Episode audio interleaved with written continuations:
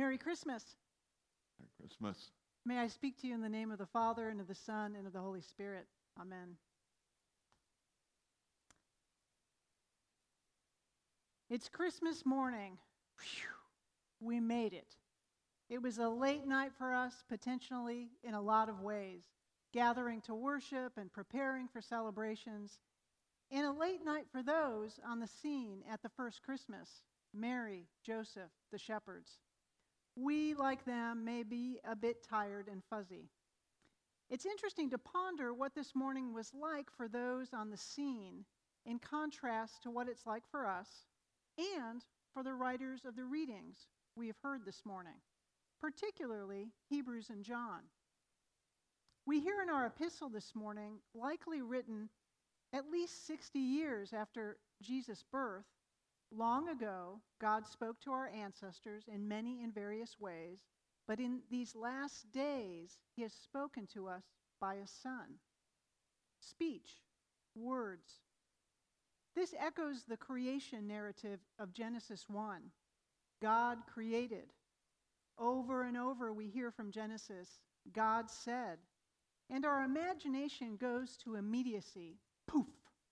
Water, trees, sunlight, moon, stars, animals, people. God did not think, God did not wave a magic wand. God spoke and created. A big deal, a powerful deal.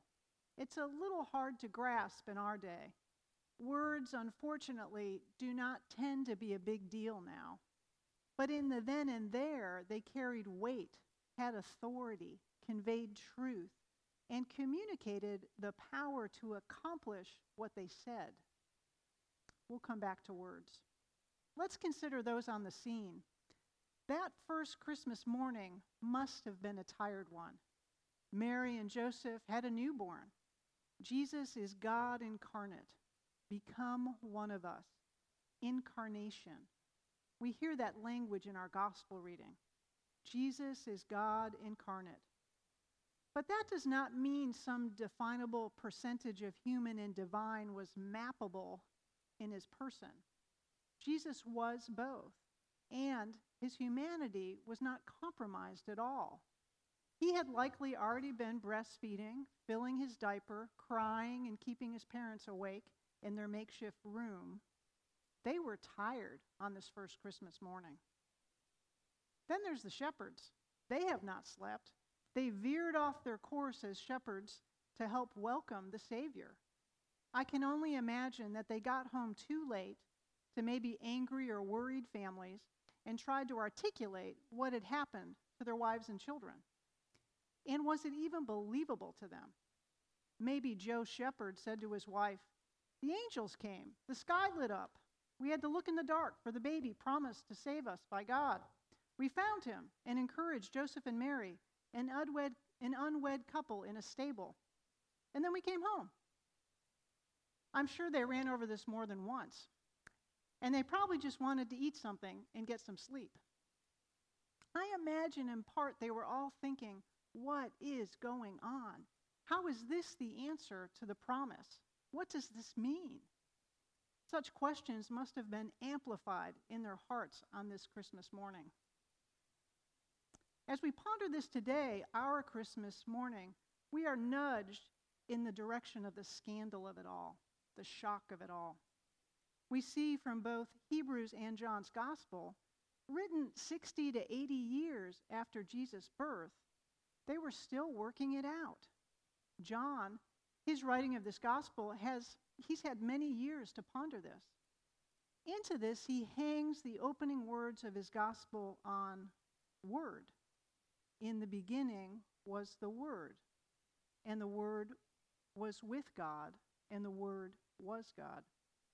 We're back to words speech, revelation, proclamation, a showing, a revealing. That is what words are supposed to do. That is what Jesus did. Makes sense, kind of, sort of. What we see is the need to sit with the mystery.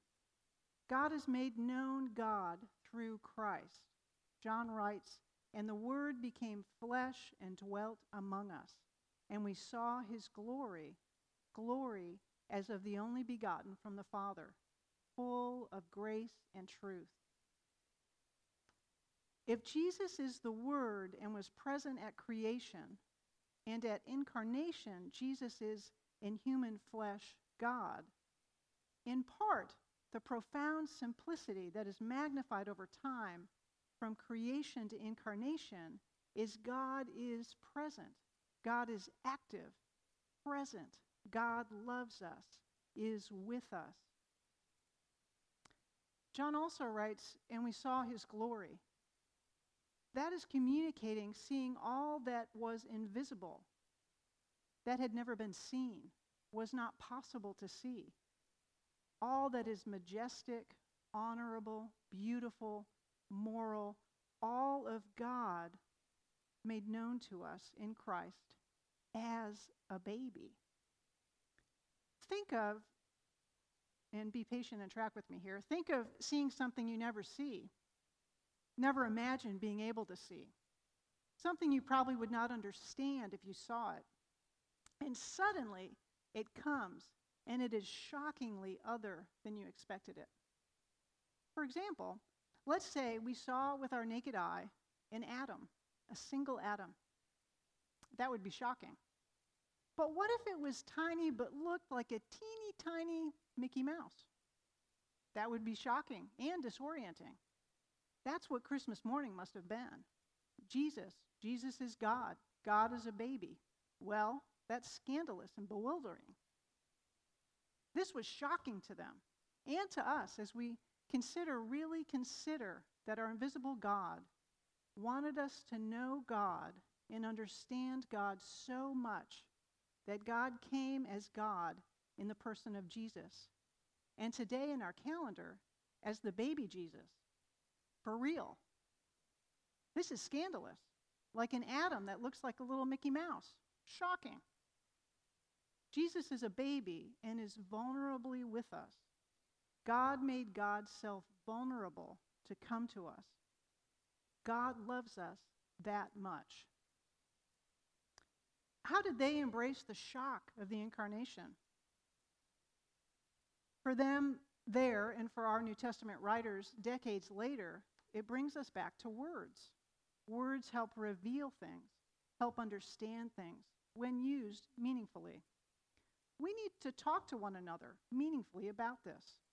We need to sit in silence with the mystery John had been sitting with this and talking about this for over half a century before penning this opening chapter we have of his gospel. But why should we interact with this, the scandal of it? What difference does it make? When we seek to embrace the shock of baby Jesus, we begin to encounter the reality of God's love to humble God's self as God did to come to us as a baby we begin to realize the magnitude of the love that took in the real, tangible way God wants to do whatever God can do to show love and presence.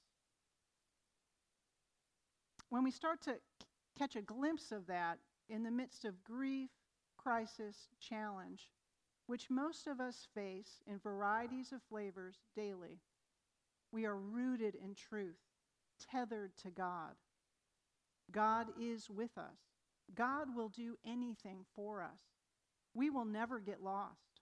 God will never leave us. Though death may separate us and stress of crisis may bear down, we will all be together forever with God for all eternity because Jesus came. Thank God for baby Jesus.